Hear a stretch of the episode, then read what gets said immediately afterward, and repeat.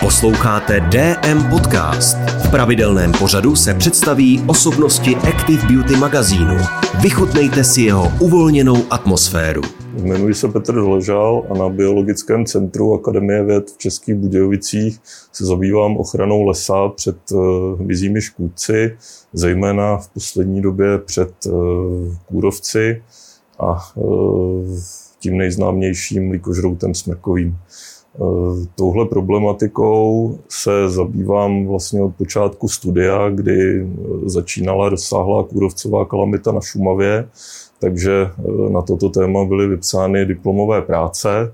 No a e, přišlo mi to jako taková vhodná návaznost, protože pod korním hmyzem jsem se zabýval už od útlého dětství, kdy jsem s rodiči hodně chodil do přírody, do lesa a zaujali mě tesaříci a další skupiny, které se pod kůrou vyskytovaly, takže e, ti kůrovci mi přišli jako taková vhodná e, návaznost. Ten blok diplomových prací, které byly tehdy vypsány na téma kůrovce a Šumavy, tak se jmenoval Pomozte zachránit Šumavu a přišlo mi to jako takové vhodné téma, protože kůrovce nebo vůbec Šumavu mám rád a mm, vnímám ji jako unikátní e, blok, komplex lesa, nejenom v rámci České republiky, ale i v rámci Evropy. Takže e, jsem se, jsem se na to téma přihlásil a vydrželo mi to v průběhu bakalářského, magisterského a vlastně i doktorantského studia a pokračuju v tom tématu i teď.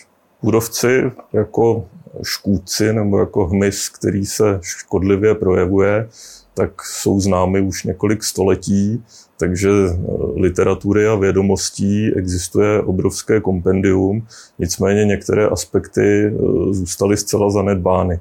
No a to je právě náplní naší práce. Zabýváme se tím, co dělají kůrovci v zimě, jak jsou adaptovaní na prostředí, na, na všechny výkyvy prostředí, se kterými se během svého života mohou setkat, jakým způsobem je přežívají, jak je překonávají a eh, tím vlastně odůvodňujeme to, jak ten škodlivý, nebo jak velký je ten jejich škodlivý potenciál a zároveň i to, co by bylo možné s nimi udělat, abychom eh, se jich zbavili. Takže to, to je tak nějak náplň naší práce. Eh, co se týče toho, jak to děláme, tak eh, snažíme se kombinovat pokusy v terénu a v laboratoři. Takže v průběhu jara, léta a podzimu trávíme maximum času v terénu, třeba až tři nebo čtyři dny v týdnu. Eh, během zimy se to, ten objem času v terénu rapidně snižuje, nicméně jeden až dva dny v týdnu jsme také na lokalitách terénu. Zabýváme se, zabýváme se, jak jsem říkal, například přezimováním, takže často to zahrnuje i to, že vyhrabáváme kůrovce z metrové vrstvy sněhu někde na Šumavě kombinujeme ty terénní pokusy s pokusy v laboratoři, takže máme laboratorní chovy líkožroutů, kde můžeme nastavovat nejrůznější teplotní a světelné vlhkostní podmínky. Takže to, co zjistíme v terénu, tak si zároveň ověřujeme i v kontrolovaných podmínkách v laboratoři.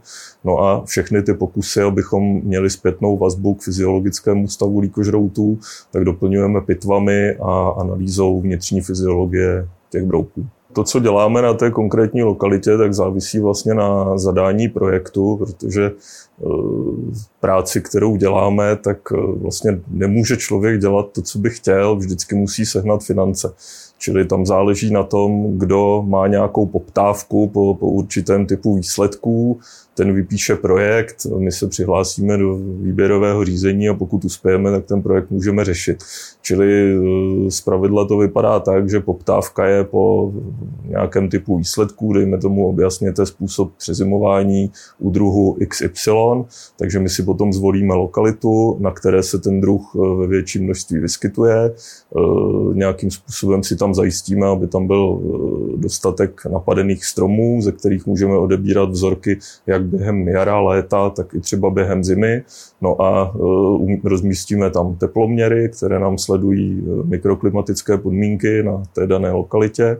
No a tam, tam tedy jezdíme, ty vzorky odebíráme, sledujeme populační dynamiku v terénu. Ten odběr vzorků probíhá poměrně jednoduše. Vezme se nějaký loupák, řezák, dláto nebo nůž a odloupne se kůra z napadeného stromu a e, v těch požercích pod kůrou potom vidíme e, konkrétní vývojové stádium, druh, všechno, všechno, co se tam nachází. V České republice v posledních letech probíhá velmi intenzivní kůrovcová kalamita, e, nejenom na smrku, i když ten smrk je nejznámější a mediálně nejpropíranější, ale i na Borovicích například. E, souvisí to s klimatickou změnou a poklesem hladiny spodních vod, protože ty poslední teplé a suché roky e, přispěly k tomu, že obrany schopnost těch hostitelských dřevin, ať už jsou to smrky nebo borovice, tak výrazně poklesla, čehož kůrovci, kteří se tu nacházejí už od, od druhohor a museli se vypořádat sleda s čím, tak dokážou mistrně využít. Takže eh, dochází k tomu, co vidíme z lokalit nebo z míst na severu Moravy se přes Vysočinu eh, přelila ta kůrovcová kalamita do jižních Čech. Eh, teď se mluví o tom, že i v severních Čechách začínají být poměrně rozsáhlé problémy, takže to je to, je to s čím se potýkáme v současné době. No a vzhledem k tomu, že nemáme moc způsobů, jak ty stromy zachránit, tak v podstatě eh, jedinou metodou je včas ty napadené stromy vyhledávat a odstraňovat je z porostu, abychom se zbavili těch líkožroutů, kteří můžou napadnout eh, další stromy v jejich okolí. Takže eh, v podstatě v těch hospodářských lesích nemáme jinou možnost, než všechny ty napadené stromy vykácet a odstranit. Eh, co se týče eh, území v nějakém zvláštním režimu ochrany, tak tam potom ta kůrovcová kalamita je jednou z přirozených disturbancí, které tam chceme sledovat a proto eh, ta území máme vyhlášená, nastavená tak, jak jsou vyhlášená.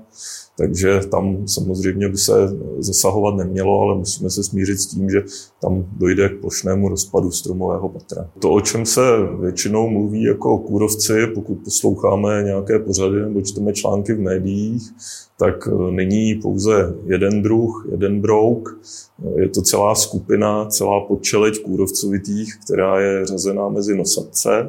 No a na území České republiky tahle ta čeleť zahrnuje nějakých 120 zástupců, přičemž eh, v souvislosti s globální změnou klimatu dochází i k šíření nových druhů na naše území, takže už zde máme i druhy, které se zde historicky nikdy nevyskytovaly. No a eh, nejedná se jenom o obyvatele smrků, v podstatě eh, každý strom, pokud to není úplně zavlečený exotický druh, tak má u nás svého kůrovce, a na většině druhů stromů se zatím eh, kůrovci nepřemnožují. Jak jsem říkal, eh, hlavním problémem je smrk. Eh, v posledních letech začínají stoupat přemnožení kůrovců na borovici. Nicméně dalším takovým poměrně už eh, vnímatelným stromem, který odumírá, tak je jasan. Zde je to spojeno tedy s výskytem houbových patogenů, ale jsou zdokumentovány přemnožení kůrovců na jedlích, eh, kůrovců v bučinách, takže v podstatě nikdo není schopen predikovat, eh, jak se bude dál vyvíjet klimatická změna, co se stane s obrany schopností stromů, jak se bude vyvíjet do budoucna počasí a nejsme schopni říct, že některé druhy, které v současné době se jako škůdci neprojevují, tak se tak nezačnou projevovat v budoucnosti. Takže eh, v podstatě to, to poselství je, že eh, kůrovec není jenom jednotlivý druh a každý strom má svého kůrovce, a druhová skladba, která nám v současné době může připadat jako velmi dobrý nápad na řešení krize smrku, tak e, za tu nás můžou v budoucnosti naši potomci proklínat. My jsme na sklonku roku 2019 e, zkoumali kolik kůrovců přežívá v kůře z jednoho stromu, který byl odkorněn na stojato a zjistili jsme, že to číslo je poměrně vysoké a že tedy má smysl tu kůru z kůrovci odstraňovat z lesa a nějakým způsobem likvidovat, ať už pálením nebo někde eh, mimo eh, provést chemickou asanaci. No a tadyhle ta zpráva proběhla médii a obrátila se na nás DM Drogerie, že by nějakým způsobem chtěla v tomhle procesu pomoci a jestli má smysl třeba zorganizovat nějakou akci, kdy zaměstnanci budou tu kůru odstraňovat a pálit a podobně. Nám se tadyhle ten nápad velmi líbil, takže potom po několika schůzkách jsme navrhli projekt, který má několik modulů. Eh, jedním z těch modulů je vznik eh, webovských stránek, kde se pokusíme představit právě všechny možné druhy kůrovců, a to nejenom z pohledu toho, že jsou to strašliví škůdci, ale i z pohledu toho, že ačkoliv jsou malí, tak když se zvětší pod mikroskopem, tak mohou vypadat docela esteticky a pěkně, že pod kůrou vykusují chodbičky, které jsou nějakým způsobem docela hezky tvarované a že se dají stopovat, podobně podobně jako se stopují zvířata na sněhu, tak pokud si odloupnete kůru, tak tam vidíte ty chodbičky, které jsou většinou druhově charakteristické, takže můžete zjistit, který druh kůrovce se v tom daném stromě nacházel, nebo vůbec jaký druh podkorního hmyzu tam byl, což by mohla být i taková zajímavá hra pro veřejnost při procházkách přírodou se podívat, co tam bylo. Takže to, to by mělo být náplní těch webových stránek, nějak aktualizovat informace eh, o kůrovcích a e, ukázat, že není jenom líkožrout smrkový a kůrovci na smrku, ale i spousta dalších nesmírně zajímavých druhů. E, dalším modulem je, e, jak jsem říkal, pomoc zaměstnanců drogerie DM při obnově lesa, kdy ve spojení s lesy České republiky byly vytipovány dvě lokality v každém kraji a na těch lokalitách vlastně DM drogerie zajistí osazování pokůrovcových holin, takže zaměstnanci tam v podstatě vysází nový les. Dále dojde i k výsadbě dřevin do intravilánu měst, takže já si myslím, že to je taková jako, jako velmi, velmi platná pomoc eh, velké korporace, která si takovouhle pomoc může dovolit. Pokud by se lidé chtěli zapojit do podobných projektů, které buď pomůžou ochraně lesa, anebo obnovování lesa eh, po kůrovcové kalamitě, tak eh, není dobré se do toho pouštět nějakým způsobem na vlastní pěst, protože každý úsek lesa má na starosti nějaký správce lesa, čili vždycky je dobře eh, tu aktivitu s ním nějakým způsobem koordinovat. Eh, takovým příkladem mohou být dny za obnovu lesa, které pořádají lesy České republiky a kam se může široká veřejnost přihlásit a nějakým způsobem k té obnově lesa přispět.